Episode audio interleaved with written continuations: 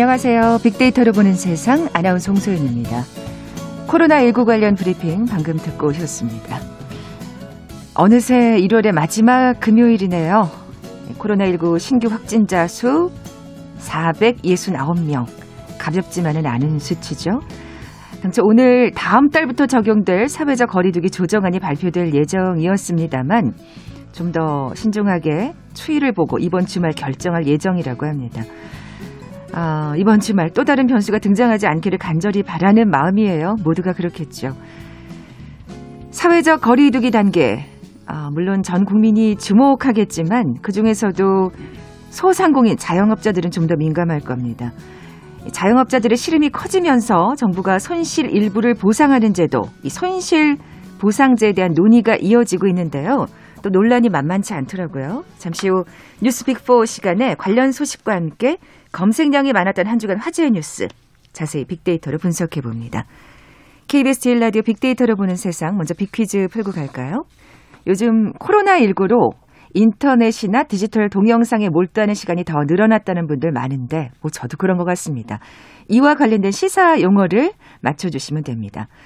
스마트폰 같은 디지털 기기의 자극에 익숙해지면서 뇌가 현실에 무감각해지고 또 현실 적응에는 둔감하게 변형된 뇌 구조를 가리킵니다. 실제로 하루 10시간 인터넷을 사용하는 사람과 2시간 정도 사용하는 사람의 뇌 구조에 차이가 있는 것으로 나타났는데요. 자극을 가하면 곧바로 튀어오르는 이것처럼 즉각적인 현상에만 반응하고 다른 사람의 감정이나 느리게 변하는 현실에는 무감각해지는 현상. 무엇일까요? 이것. 영화관에 가면 참 생각나는 이것. 근데 요즘 영화관 가기도 힘들죠. 자, 보기 드립니다. 1번 립스틱 효과, 2번 popcorn brain, 3번 black consumer, 4번 다운 계약서. 오늘 당첨되신 두 분께 커피와 도넛 모바일 쿠폰 드립니다. 휴대전화 문자 메시지 지역번호 없이 샵 9730, 샵 9730. 짧은 글은 50원, 긴 글은 100원의 정보 이용료가 부과됩니다. KBS 라디오 어플리케이션 콩은 무료로 이용하실 수 있고요. 유튜브로 보이는 라디오로도 함께 하실 수 있습니다. 방송 들으시면서 정답과 함께 다양한 의견들 문자 보내주십시오.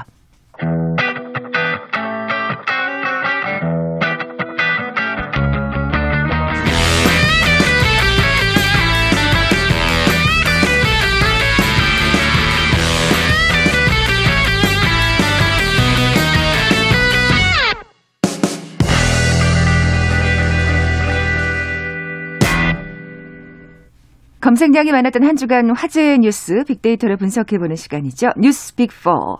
뉴스톱의 김준일 기자 나와 계세요. 안녕하세요. 예, 안녕하세요. 네, 뉴스빅4 어떻게 선정하셨는지요? 예, 이 조사는 팩트체크 전문 미디어 뉴스톱과 데이터 분석회사 링크브릭스가 한국언론진흥재단의 뉴스 빅데이터 분석 시스템 빅카인즈에 올라 있는 국내 58개 언론사의 한 주간 주제별 기사량을 합계 순위를 매긴 것입니다.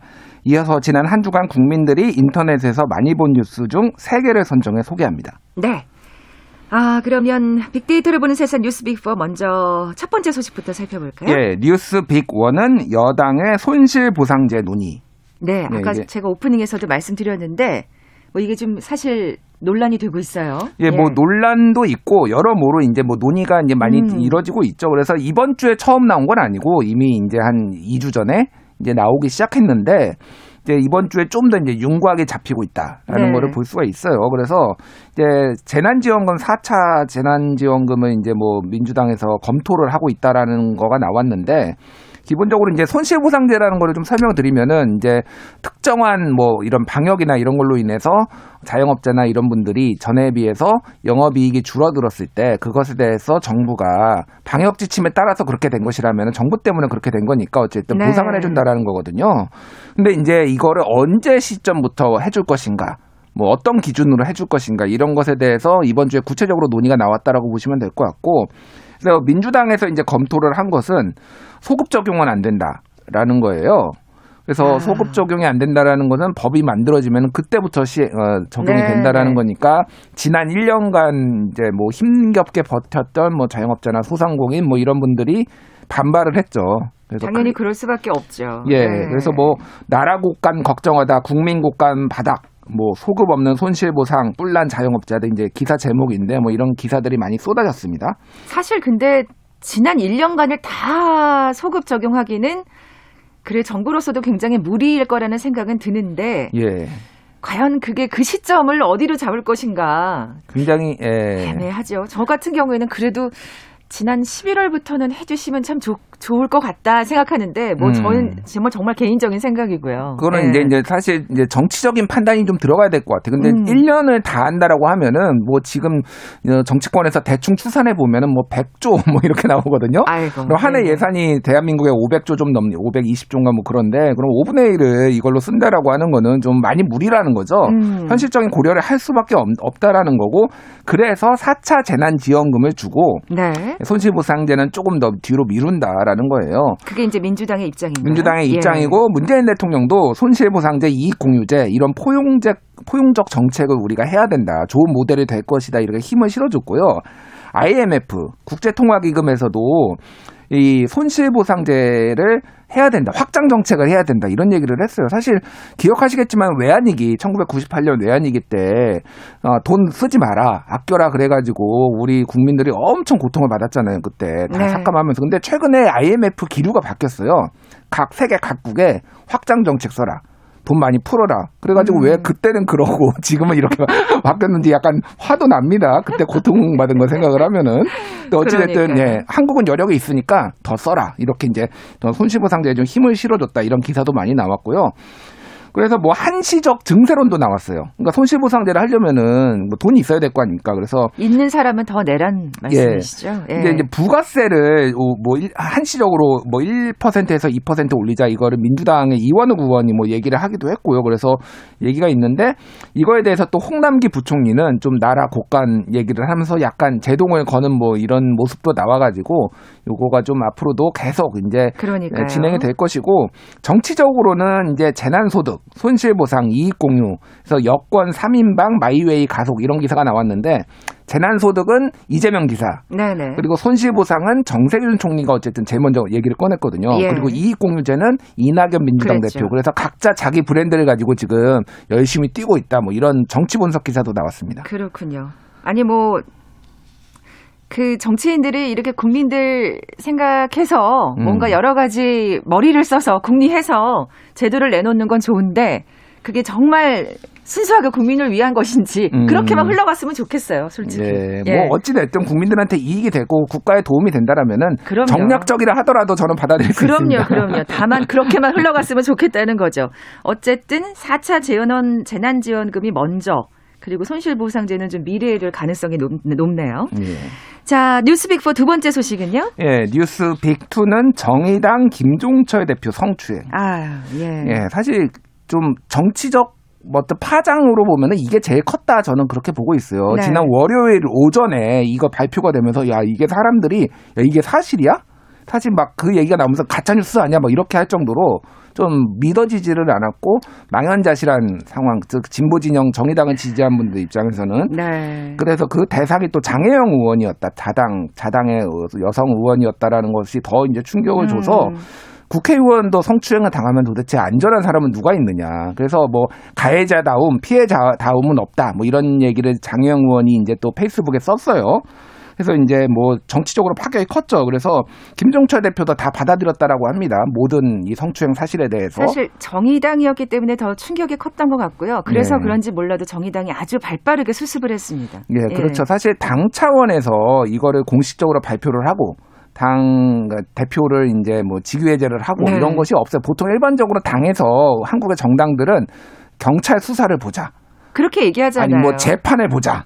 뭐 이렇게 하면서 미루다가 시간을 끌죠. 어떻게 해서든 안줄 뭐 징계 안 하려고 하다가 진짜 유죄 나오면은 뭐 탈당한다든지 뭐 요 정도로 마무리가 되는데 이런 식으로 그 어떤 공당이 이런 식으로 자체적으로 공론화한 거는 처음이라서 음. 사람들이 받은 충격도 굉장히 컸다라는 거고 그래서 이제 정치권에서 특히 야권 후보들은 성추행 이거 지금 진보 진영의 총체적 문제다라고 하면서 박원순 시장이라든지 뭐 과거에 있었던 것들을 이제 어, 정치 공격의 소재로 삼기도 했습니다. 네. 근데 이 상황에서 이제 활빈당이라는 그 시민단체가 박 김종천 김종철 전 대표를 성추행으로 형사고발을 하면서 이게 논란이 커졌어요. 왜냐하면은 장혜영 의원이 유감이다 이것에 대해서 왜냐하면은 본인이 원하지 않는다. 네. 라고 하는 거예요. 근데 이제 이 성추행이나 성폭행 범죄는 이제 친고죄가 폐지가 됐는데 그렇죠. 그 친고죄 폐지를 이끈 것이 정의당이었거든요. 음. 그러니까 그거 가지고 논란이 있다. 왜 공당의 성범죄를 전 국민이 알아야 될 의무가 있는 거 아니냐 이런 주장도 있고 피해자가 원치 않는데 왜 이런 거를 들수 그렇게 들추려고 하느냐. 이거는 어떤 좀 뭐 호기심으로 이렇게 하려는 거 아니냐. 이런 논란들이 지금 계속 이어지고 있고 이건 정치- 좀 약간 정치적으로 지금 예 여러모로 정략적으로 확 대되는 모양새네요. 예. 그런 것도 있고 네. 가치관이 좀 많이 다른 부분도 있습니다. 확실히 이 사안을 바라보는 스펙트럼이 굉장히 넓다. 실제 보면 사람들도 그런 부분이 있어요.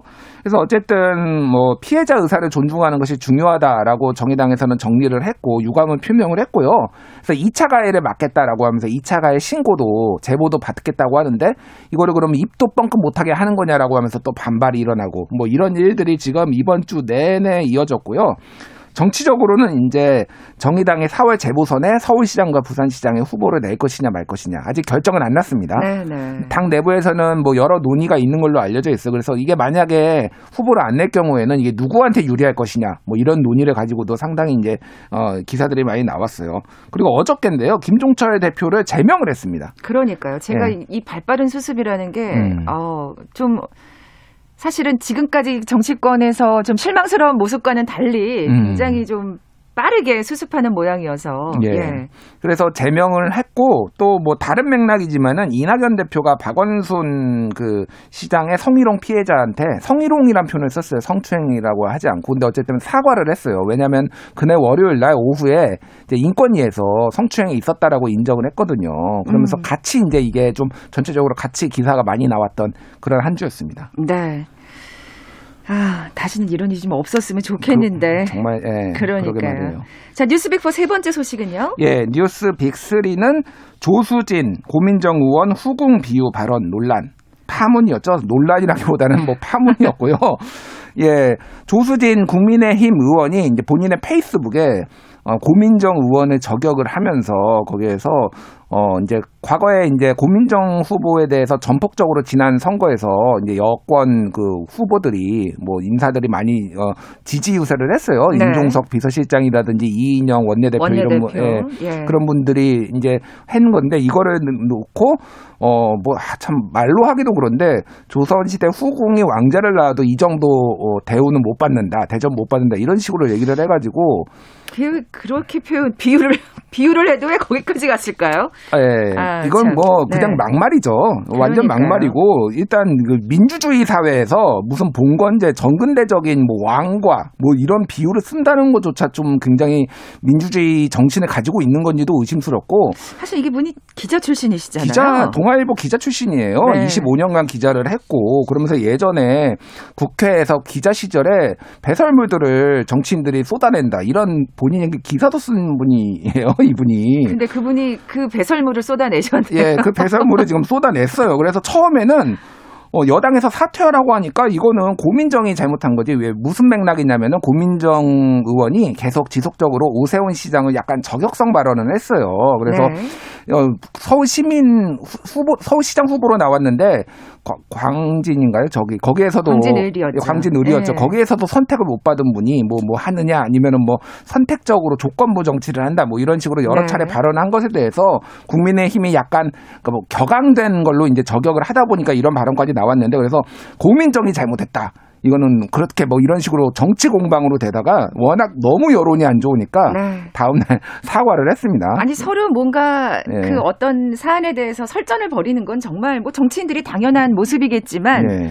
이 표현은 표현만큼은 좀 잘못됐다는 생각이 그렇죠. 드네요. 이건 네. 성희롱도 있고 뭐 하여간 굉장히 뭐 아니 그러니까요. 예, 이, 예. 이 같은 여자가 또 이런 말도 안 되는 얘기를 하는 게 더 화가 나더라고요. 말. 화가 나고 이걸 만약에 남성이 했다고 생각하면 전 남녀를 가르려는 게 아니라 아, 네, 그렇죠. 예, 그럼 진짜 난리가 났을 겁니다. 난리가 났겠죠. 예, 예, 이거는 네. 말도 안 되는 표현이죠. 음. 그래서 뭐 이제 오세훈 시장 그 후보가 뭐 조선족 뭐 비하 논란까지 또 있었어요. 그래서 특정 지역에서 뭐 많이 이제 당선이 된 것이 뭐 어, 중국 동포 때문이다 뭐 이런 류의 발언도 해가지고 같이 아이고. 도매금으로 묶여가지고 많이 기사가 많이 나왔어요. 네. 그래서 어쨌든 이제 민주당에서는 윤리위에 제소하고 고민정 의원은 고소 하고 이제 이게 뭐 지금 일단락되기는 했지만 앞으로도 이 파장이 계속될 것이다라고 음. 하고 야당에서는 성폭력 특위가 어, 조수진 의원의 유감 분명은 적절했고 박원순 오거돈 방지법을 우리가 만들자라고 또 여기에서 약간의 대응성 물타기 이제 뭐, 물타기를 했네요. 네, 뭐 이런 것도 있고 그런 한 주였습니다. 네. 어, 사실 이 정의당 김종돌 대표 성추행 사건과 저 맞물려서 참 별로 보기 좋지 않은 정치권의 모습이 좀 계속해서 드러났네요. 예. 자, 빅데이터를 보는 세상 뉴스 빅4 네 번째는요? 예, 경찰 이용구 폭행 영상 묵인. 이건데요.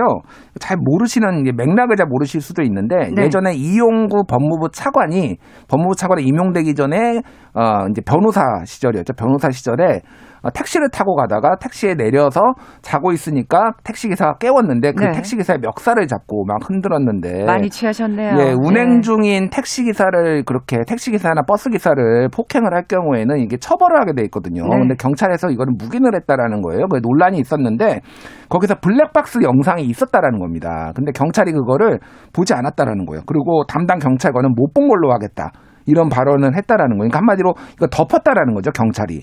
이게 이제 확인이 되면서 아이고. 이제 이제 경찰에서 진상 조사하겠다 그리고 사과까지 했어요. 그리고 그 대기 발령 냈고요. 그 담당 경찰관은 네. 그래서 이제 이제 정치적으로 좀 이제 파장을 일고 있고 야권에서는. 음. 경찰 어떻게 믿냐 이렇게 앞으로 이렇게 계속 덮을 거 아니냐 검경 수사권 조정해서 어 권한 많이 실어줬더니 이제 그러니까요. 이런 식의 정치 공세가 이제 시작이 됐고 사실 정말 그런 비난을 받을 수밖에 없어요. 실망스러운 모습입니다. 실망스럽습니다. 예. 이거는 예, 엄정하게 처리를 해야 되는데 네. 그래서 검찰이 서초 경찰서를 압수수색을 했습니다. 7시간 동안 압수수색을 해가지고 이게 또 어떻게 검경 갈등으로 번지, 번질 것인가 정치적으로는 어떻게 번질 것인가에 대해서 지금 많은 예측 기사들이 나오고 있는 상황입니다. 네. 사실 이렇게 되면 외압이 있었다고 밖에 볼 수가 없는 정황들이잖아요. 그렇죠. 이제 네. 이용구 당시 변호사가 다시 이제 그 산자부 그, 그 공무원 그, 그 검사 있잖아요. 그 배공규 산자부 장관의 변호인이었어요. 그래서 네. 지금 검찰이 산자부 수사를 하고 있잖아요. 그거와 관련해서 그래서 봐준 거 아니냐. 뭐 이렇게 이제 얘기가 막 뭐 지금 나오고 있어서 좀 여러모로 경찰이 곤혹스러운 그런 상황입니다. 그러네요. 자, KBS 1라디오 빅데이터를 보는 세상, 세상의 모든 빅데이터 함께하고 계신데요. 잠시 라디오 정보센터 뉴스 듣고 나서 네티즌들이 많이 본 뉴스 계속 이어가죠. 방역 당국이 다음 달 1일 이후 사회적 거리두기 조정 방안에 대해 오는 일요일 발표할 계획입니다. 5인 이상 사적 모임 금지 조치의 연장 여부 등과 설 연휴 특별 방역 대책도 발표될 예정입니다. 정세균 국무총리가 향후 백신 접종은 전 국민에게 차별 없이 진행될 것이라면서 공정성과 투명성이라는 두 가지 원칙을 갖고 진행하겠다고 밝혔습니다. 고 최숙현 선수에게 가혹행위를 한 혐의로 기소된 경주시청 철인 3종 경기팀 김규봉 감독에게 징역 7년이 선고됐습니다. 주장 장윤정 선수는 징역 4년을 선고받았습니다. 충남 천안에서 동거남의 9살 난 아들을 여행 가방에 가둬 숨지게 한 40대 여성에게 항소심에서 형이 가중돼 징역 25년이 선고됐습니다. 오늘부터 총파업을 예고한 택배 노조가 어젯밤 잠정 합의안을 도출했습니다. 조합원 투표를 통해 추인될 경우 파업은 철회됩니다. 코로나19 영향으로 지난해 산업 생산이 1년 전보다 0.8% 줄면서 통계 작성 이후 처음 감소한 것으로 집계됐습니다. 12월에는 생산과 소비, 투자가 모두 증가했습니다. 전국 곳곳에 대설과 강풍, 풍랑, 한파특보가 내려진 가운데 오늘 6시 기준 272건의 계량기 동파 사고와 33건의 시설물 피해가 발생했습니다. 미국의 제약사 노바백스가 개발한 코로나19 백신이 3상 임상시험에서 89.3%의 효과를 보였다고 노바백스 측이 밝혔습니다. 설 일주일 전 주말인 2월 첫 주말과 설 연휴 기간 승화원 등 서울시립 장사시설 실내 봉안당 5곳이 폐쇄됩니다. 지금까지 헤드라인 뉴스 정한나였습니다.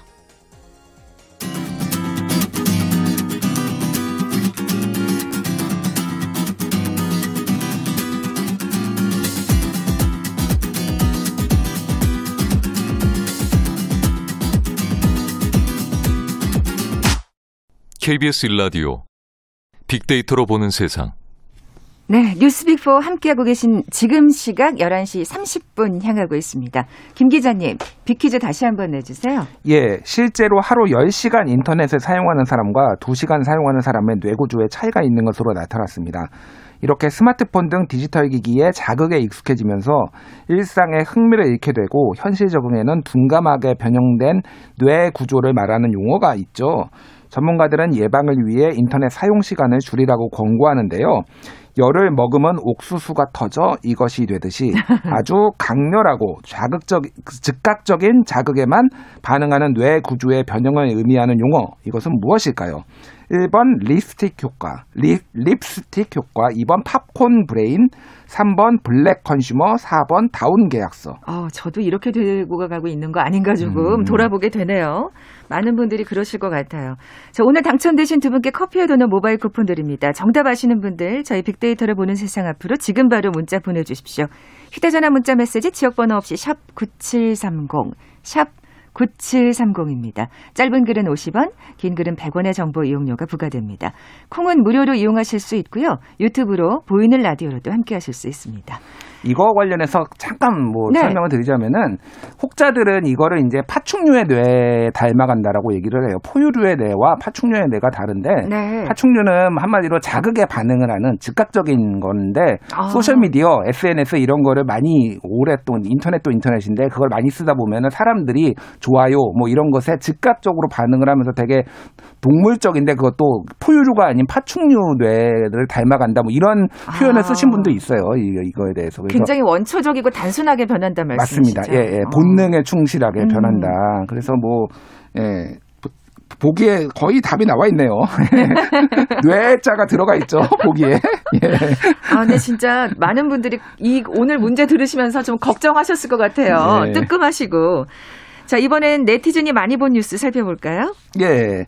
어, 히트 빅3를 꼽아봤는데요. 네. 첫 번째는 아시아 경제가 썼는데 제발 개신교 가만히 좀 있어라. 교회 집단 감염 시민들 분통 이게 1월 28일에 다섯 번째로 많이 본 기사였습니다. 아, 사실 지금 이렇게 뭔가 잠잠하려는 추세로 가라, 가다가 다시 신규 확진자가 늘게 된 게또 예. 이게 사실은 교회 쪽에 관련된 사람들이어서 음. 다들 이렇게 많이 화가 나신 것 같아요. 예, 그래서 뭐 기억하시겠지만은 어 작년 여름에는 사랑제일교회 정광훈 씨가 목사로 있는 사랑제일교회에서 많이 나왔고 최근에는 어, 올 초에는 BTJ 열방센터 그랬죠. 그리고 지금에는 IM 성교회 뭐 이렇게 해가지고 연이에 이제 교회 성교 단체 이런 데들이 도마에 오르고 있고 이건 뭐 사실 할 말이 없습니다. 이 방역 수칙을 안 지키고 왜 모여가지고 마스크도 안 쓰고 어, 노래 마스크를 어째 그렇게 안 쓰고 참 다들 용감들 하시더라고요. 그 동영상 보니까. 그러니까 거기에서 그렇게 강의를 했다라는 거예요.